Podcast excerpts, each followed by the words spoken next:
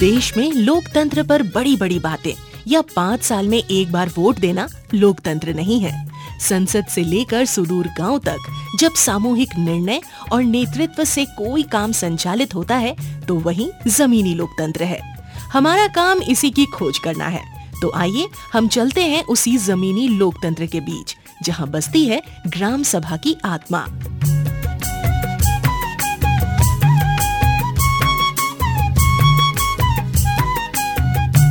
सभी सुनने वालों को जोहार। ग्राम सभा से संबंधित पॉडकास्ट की इस कड़ी में फिर से आपका स्वागत है।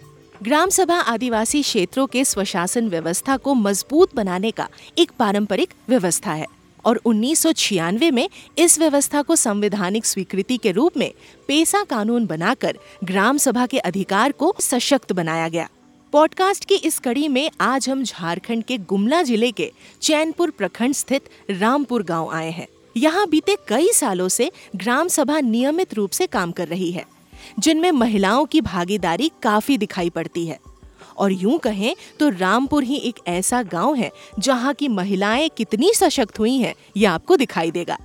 लेकिन इन महिलाओं के लिए ये रास्ता इतना आसान नहीं था। तो चलिए हम इन महिलाओं की उस लंबी यात्रा के बारे में बात करते हैं, जिसके बारे में कम ही लोग जानते हैं। आज हमारे साथ मौजूद है ग्राम सभा की महिला सदस्य फ्लोरा खलको रोशनी इक्का और रजनी किरकेट्टा। तो सबसे पहले हम बात करते हैं फ्लोरा दीदी से। फ्लोरा दीदी, ये बताइए कि आप लोग ग्राम सभा में किस किस तरह की समस्याओं का निपटारा करती हैं? हम लोग पहले, हम लोग गाँव में ग्राम सभा नहीं हो रहा था। केवल गाँव में बुज़ुर्ग पंच लोग केवल बैठक किया करते थे और वो लोग अपने सुविधा अनुसार शाम या दोपहर वो बैठक किया करते थे। लेकिन उस बैठक का जो भी बात हो रही थी उसको महिलाएँ नहीं जानते थे। और पुरुष लोगों को पूछते थे, थे तो वो लोग नहीं बता रहे थे। लेकिन जब गर्म सभा हुआ, जब गर्म सभा होने के बावजूद हम लोग इस महिलाएँ पुरुष बैठक किया करते थे और जो भी हम लोग बैठक में क्या बात हो रही है, उसको हम लोग सबके लिए मालूम होता है। जो काम करते हैं ग्राम सभा से, जैसे हम लोगों का चट्टान बहुत बड़ा था, उसको ठेकेदार लेने के लिए आ रहे थे तो हम लोग महिलाएँ बहुत ज़ोर किए। पुरुष लोग डर रहे थे, लेकिन महिला लोग आगे। पीछे भी बच्चा, पेट में भी बच्चा, लेकिन हम लोग आगे। तो दीदी आपने जैसे कहा कि महिलाओं की बहुत अहमियत है बहुत भूमिका है इसमें। तो उसके बारे में थोड़ा बताइए हमें किस तरह से महिलाएँ यहाँ पे अपना भूमिका निभा रही हैं? हम लोग बहुत एकता है। एकता के बाद ही हम लोग ऐसा काम कर रहे हैं। जब घंटी बाजी तो इधर सब्ज़ी जले या बच्चा रोए हम लोग दौड़ते घंटी बाजी के साथ हम लोग निकल जाते थे। वाह क्या बात है। दीदी काफ़ी महिलाएँ यहाँ दिख रही हैं जिनको आप आगे बढ़ा रही हैं। तो क्या है वो जिसके कारण आप महिलाओं को आगे लेकर आ रही हैं? जब पुरुष लोग डरते हैं, जो काम नहीं करते हैं, इसलिए महिला लोगों को ही आगे बढ़ना पड़ रहा है। अभी हम लोग इस ज़मीन को अगर नहीं बचाएँगे तो इसको कहाँ कहाँ के आदमी लोग लेकर जाएगा? तो बच्चा लोग कहाँ जाएगा? अभी यहाँ पर खेल मैदान है पंद्रह अगस्त तक से पूरा आजकल यहाँ पर फुटबॉल सब खेलते हैं। तो आम सब है, आम सब गाँव वाले ही बीच के खा रहे हैं। आज नहीं, हम तो कल चाहेंगे लेकिन पीछे वालों पीढ़ी के लिए हम लोग महिला आगे बढ़ रहे हैं। सभी श्रोताओं को ये जानकारी दे दे कि यहाँ के ग्राम सभा में पुरुषों से ज़्यादा भागीदारी महिलाओं की होती है और वो ही गाँव के किसी भी समस्या का हल ढूंढती है। लेकिन शुरुआती दिनों में ग्राम सभा में बैठने के लिए महिलाओं को बुलाना भी एक मुश्किल भरा काम होता था। और आज ग्राम सभा में इतनी महिलाओं का होना, ये यहाँ के ग्राम सभा के लिए उपलब्धि से कम नहीं है। अब बात करते हैं रजनी दीदी से। रजनी दीदी, आप लोग महिलाओं के अंदर क्या क्या समस्याएँ देखती हैं और वो समस्याएँ कितनी जटिल होती हैं? हम लोग महिलाएँ बैठती थी अपने महिला मंडल में फिर हम लोग चर्चाएँ करती थी कि क्यों ना हम लोग ग्राम सभा में बैठ के हम लोग अपनी समस्या को क्यों ना पेश नहीं करें। जितना पुरुष को अधिकार है उतना महिला को भी अधिकार है। तो ग्राम सभा में हम लोग उस चीज़ को हम लोग बतलाते थे। तो महिलाओं को जागरूक करना कितना मुश्किल काम होता था? महिलाओं को जागरूक करना बहुत आसान तो नहीं था मुश्किल ही था।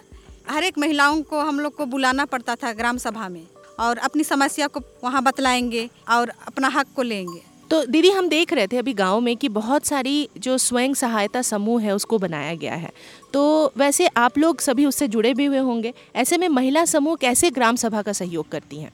महिलाएँ अपनी बैठक में बैठती है और गाँव की जो भी समस्या होती है, उसको हम लोग गाँव में निपटारा करेंगे। और जो भी योजनाएँ हम लोग के लिए मांग करना पड़ता है तो उसको भी हम लोग गाँव में योजना बनाएँगे और हम लोग, योजना को हम लोग ब्लॉक स्तर से हम लोग मांग करेंगे। जितने भी श्रोता इस पॉडकास्ट को सुन रहे हैं, उन्हें ये बात बता दें कि जीपीडीपी प्लानिंग यानी ग्राम पंचायत डेवलपमेंट प्लान जैसे गाँव के लिए विकास योजना तैयार यहाँ की महिलाएँ ही करती हैं और उसको पंचायत और ब्लॉक स्तर तक ले जाती हैं। और हाँ ये बात भी ज़रूर है कि यहाँ के दादा लोग भी उनका साथ देते हैं। अब बात करते हैं रोशनी दीदी से। रोशनी दीदी आप ग्राम सभा की काफ़ी सक्रिय सदस्य हैं। अगर कोई योजना को हमें गाँव में लेकर आना है जैसे कि जल मीनार की गाँव में ज़रूरत है तो किन प्रक्रियाओं से गुजरना पड़ता है? जल मीनार के लिए हम लोग पहले तो ग्राम सभा में पेश करते हैं। उसके बाद में हम लोग उसको प्रखंड स्तर पर पहुंचाते हैं। और अगर ये मान लीजिए कहीं रुकावट आ गया तो फिर क्या करते हैं आप लोग? उसके लिए हम लोग आवेदन बनाते हैं। उसके बाद में प्रखंड स्तर पर देते हैं तो हो जाता है काम हमारा। रजनी दीदी कुछ एक योजनाओं के नाम बताइए हमें। यहाँ देखा जाए तो यहाँ बहुत सारे योजना पारित हुए हैं। जल मीनार यहाँ करीबन चार पाँच बन चुका है। उसके बाद पीसीसी रोड बना है। उसके बाद में चपाकल उसके बाद में आम बागवानी है। कुआँ भी यहाँ देखा जाए तो बारह तेरह लोगों का यहाँ पारित हो चुका है। इसके अलावा तालाब भी है। ये बात आप सभी श्रोताओं को जानना ज़रूरी है कि कई बार योजना ग्राम सभा से पास होने के बाद अंचल तक तो आ जाता है, लेकिन उस योजना को गाँव में लगने में काफ़ी समय का इंतज़ार करना पड़ता है। ऐसी स्थिति में ग्राम सभा के सदस्यों को कई बार अंचल कार्यालय आना पड़ता है और संबंधित पदाधिकारी से मिलना पड़ता है। ये तो बात हुई ग्राम सभा और उससे जुड़ी प्रक्रियाओं के बारे में।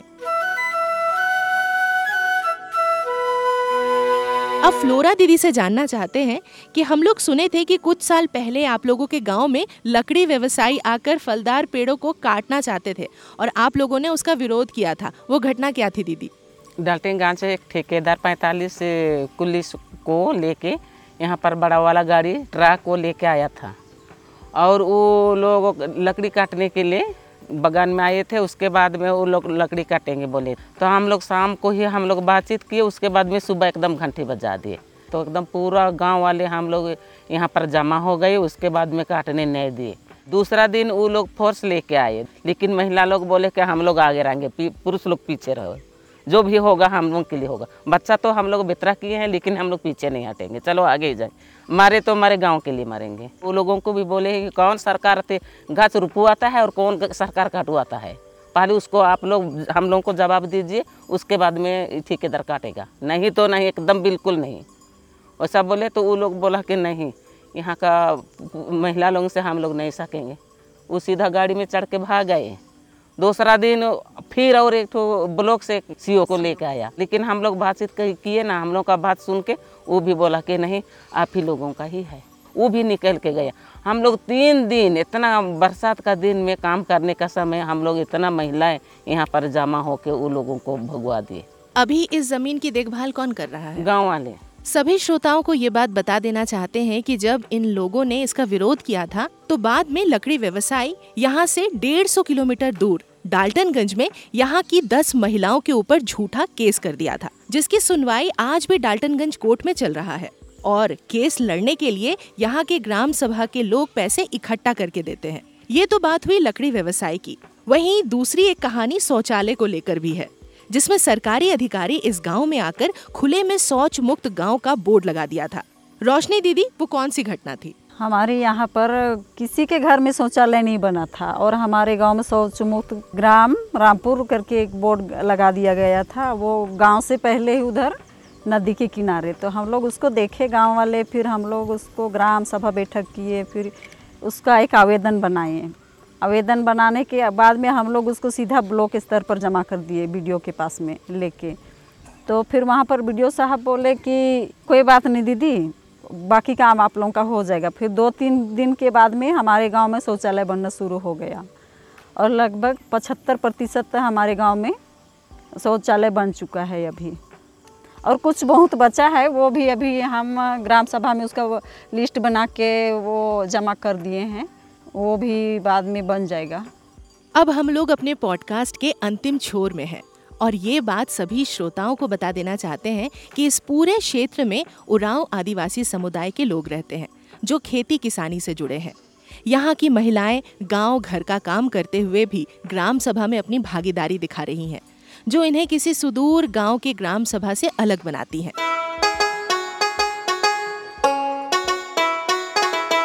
तीनों से एक सवाल है मेरे पास। कल के दिनों में आप लोग अपने गाँव को कहाँ देखना चाहते हैं? और जहाँ ग्राम सभा नहीं चल रहा है, वहाँ की महिलाओं को आप क्या कहना चाहेंगी? क्या संदेश देना चाहेंगी? सबसे पहले रोशनी दीदी आपसे जानना चाहेंगे।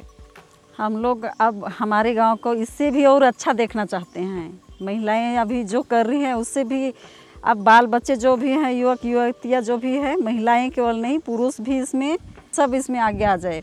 तो हमारे गाँव का ग्राम सभा और अच्छा चलेगा।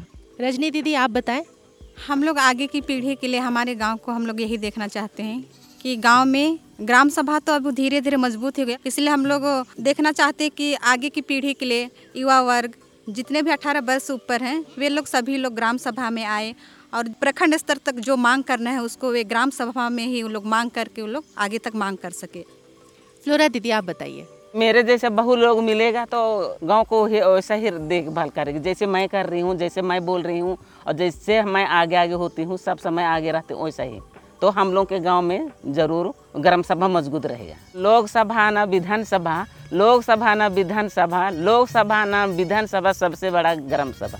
जवार तो इसी के साथ आज हम आप सभी श्रोताओं और हमारे मेहमान फ्लोरा खल को रोशनी इक्का और रजनी करकट्टा से विदा लेते हैं।